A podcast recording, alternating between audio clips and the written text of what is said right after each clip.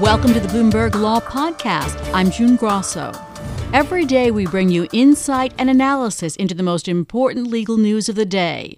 You can find more episodes of the Bloomberg Law Podcast on Apple Podcasts, SoundCloud, and on Bloomberg.com/podcasts.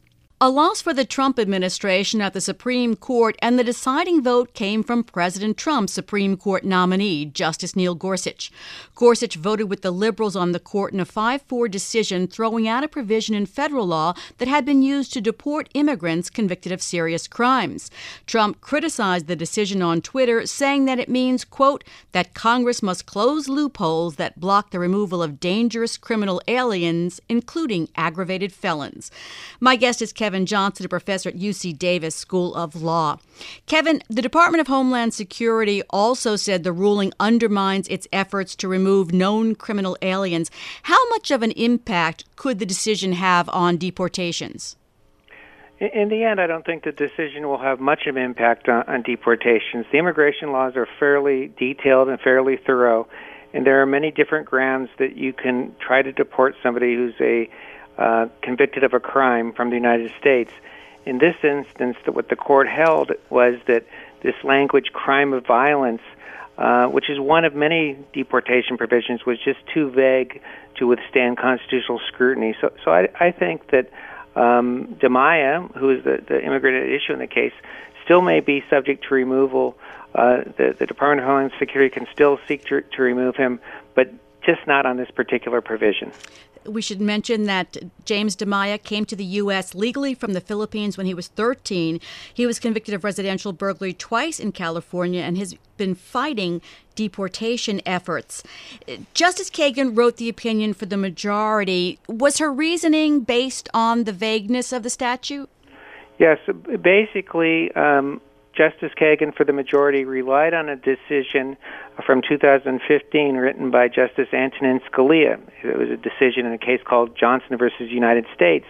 And it found that a, another uh, provision in a criminal law was unconstitutionally vague. It wasn't clear enough to give notice to the defendant uh, of the possible criminal penalties. In this case, uh, Justice Kagan for the court held that this language, crime of violence, was just too vague to withstand constitutional scrutiny. Uh, it wasn't clear enough to give notice uh, that you might be subject to to removal for for a crime that didn't involve violence, um, as this one, uh, these two by James Dimaya did. He was found guilty of residential burglary, never was uh, was known to uh, have engaged in violence, um, but they still tried to uh, deport him based on the claim he was guilty of a quote crime of violence. This was an unusual case because it was argued twice. Tell us about the history. Well, the, the, the case actually originally um, came to the Supreme Court during the Obama administration, and the Obama administration sought review in the Supreme Court. Uh, and last term, uh, the Supreme Court heard oral arguments in the case, uh, and then Justice Scalia passed away. Uh, and and in the end, they they um, apparently couldn't reach a conclusion, a decision, so they ordered re-argument in the case. Uh, so that the case was re-argued uh, last October. So it was argued twice in the Supreme Court, and then we got the decision yesterday. It was a long, long process, and it's very rare uh, for a case to be re-argued. Um, but it gives you an idea just just how um, uh, divided the court was. And in the end, we had a, a five to four decision. So that that really wasn't a surprise, uh, given that the case had been re-argued. Kevin, but was there an assumption that Justice Gorsuch would vote with the conservatives? Well, I think some people might have assumed that, but a law is a good deal more complex than liberal conservative. In this case, uh, Justice Gorsuch he wrote a concurring opinion, and he, and he emphasized the importance of having clear statutes so that government can't act arbitrarily. And he detailed the, the long history uh, going all the way back as is uh, England's Blackstone um, of reviewing statutes to make sure that they're they're clear uh, and and allow for predictability if you're going to be punished under them. Uh, so so I, I think that um, basically Justice Gorsuch uh, he, he saw um, that that that this was a way of constraining government from going too far. Uh, you could view that as liberal, you could view that as conservative. Um, but I, but I think that he was careful to look look at the law, and I do think it was important to him that um, really the basis for the lower court's ruling was a decision by Justice Scalia, a relatively conservative justice, uh, and that um, that, that that decision seemed to, to dictate the result in this case, at least in Ju- Justice Gorsuch's eyes. So I, I really don't think it's fair to characterize as a liberal conservative. Some people might have predicted it that way, um, but uh, in the end, I think law is a good deal more complex than that. Justice Kagan quoted from Justice Scalia several times in her majority opinion. So, how did the conservatives on the court defend this provision in their dissent?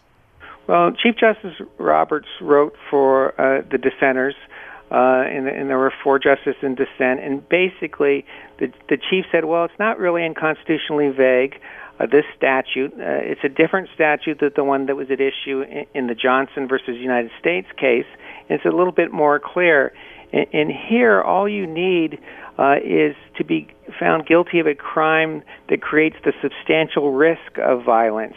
Uh, and here, a residential burglary uh, does, in Chief Justice Roberts' view, create the substantial risk uh, uh, uh of violence because if you break into somebody's house and you, you, they, they may defend themselves, and that could escalate. Uh, so, so to to to Chief Justice Roberts, it, it wasn't unconstitutionally vague, and it was different from Johnson. Uh, so, so I think that was the way that they kind of tried to um, defend um, the re- removal of Dimaya. Now, in the DHS statement, it said that Secretary Kirstjen Nielsen has met with hundreds of members of Congress over the last few months to implore them to take action on passing legislation to close public safety loopholes such as these that encourage illegal immigration and tie the hands of law enforcement. Does Congress really need to take action here? Well, I, I, I do think Congress needs to take action in terms of immigration reform. Um, but I don't see uh, Congress needing to take action to respond to the Dimaya case. Actually, if you look at the Department of Homeland Security statement, you see a little bit of confusion there because, as you mentioned, uh, James Dimaya was a legal immigrant. He was a lawful immigrant. He came here under the, the correct procedures. Uh, the, the statement talks about um, you know people here undocumented without proper authorization. So, so I think this is just another political statement trying to uh, make hay about uh, the the sort of public concern with with uh, immigration currently. I, I do think that there's plenty of other grounds under the immigration statute uh, for the Department of Homeland Security to seek to deport uh, Dimaya, uh, and it doesn't seem necessary to me to amend the laws to try to try to make um, um, him automatically deportable. All right, thank you so much for being with us here. That's Kevin Johnson. He's a professor at UC Davis School of Law. Privacy rules are taking effect in the European Union on May 25th, and Facebook is starting to comply with them there. And then, to get ahead of scrutiny in the U.S. and elsewhere, the company said it will provide the same protections to the rest of its 2 billion users. Joining us is Daniel Stoller, Bloomberg Law Senior Legal Editor. Daniel, give us some highlights of this general data protection regulation in the EU. Yeah, so the um, General Data Protection Regulation, which is mostly known as the GDPR. Um, it, it is a pretty broad um, update to EU-wide uh, privacy laws, and a lot of it is based on uh, user consent. So, um, pretty much, if you log into Facebook or any other uh, social media platform, um, if they're going to be using your data, um, taking control of your data, trying to sell it to a third party, um, there's there's spots in the in the uh, regulation that um, stops companies from doing that without express consent from users. So, um, a lot of the activities that Facebook is getting in trouble with now, and they've said they um, did get consent. Um, some of those issues would have fallen under some of the provisions of the GDPR um, because they didn't get uh, consumer consent. But um, at the end of the day, as long as a company is quite um, open about their privacy policies, um, they've um, tried to get uh, consumer consent, give uh, consumers um, direct control over the data, um, they'd be able to fall out of the uh, 4% of their uh, global turnover or the up to $20 million fines that's been often discussed about. What has Facebook said it will do in this country? What specifically? Yeah, so um, as, as you said before, they will be rolling out the uh, GDPR protections as the um, opt-in consent rules. So um, they're going to pretty much allow consumers to opt in or out um, of certain data collection processes. Um, when you're going to use an app, um, that they'll have to be more clear um, about how they're using your data.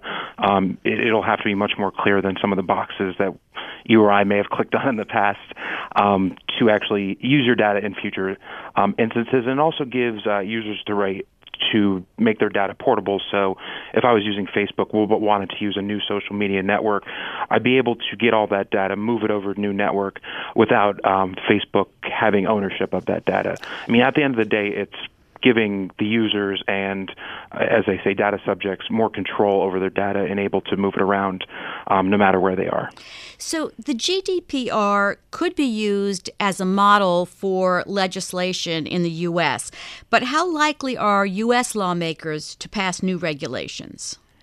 Yeah, so they've they've brought it up in, in they even brought it up in uh, Zuckerberg's testimony. Um, and they, they all have kind of said yes, it is a great model, but we'll have to see how it works in effect. Um, they wanted to see if it's going to be too much um, for U.S. regulation, and the U.S. doesn't really have a long history of strong privacy and data protection regulations. So jumping from almost nothing to a GDPR style doesn't look too feasible. And then Senator Thune, after the um, hearings, uh, told us that don't expect any new data protection legislation soon. We need to see how it works.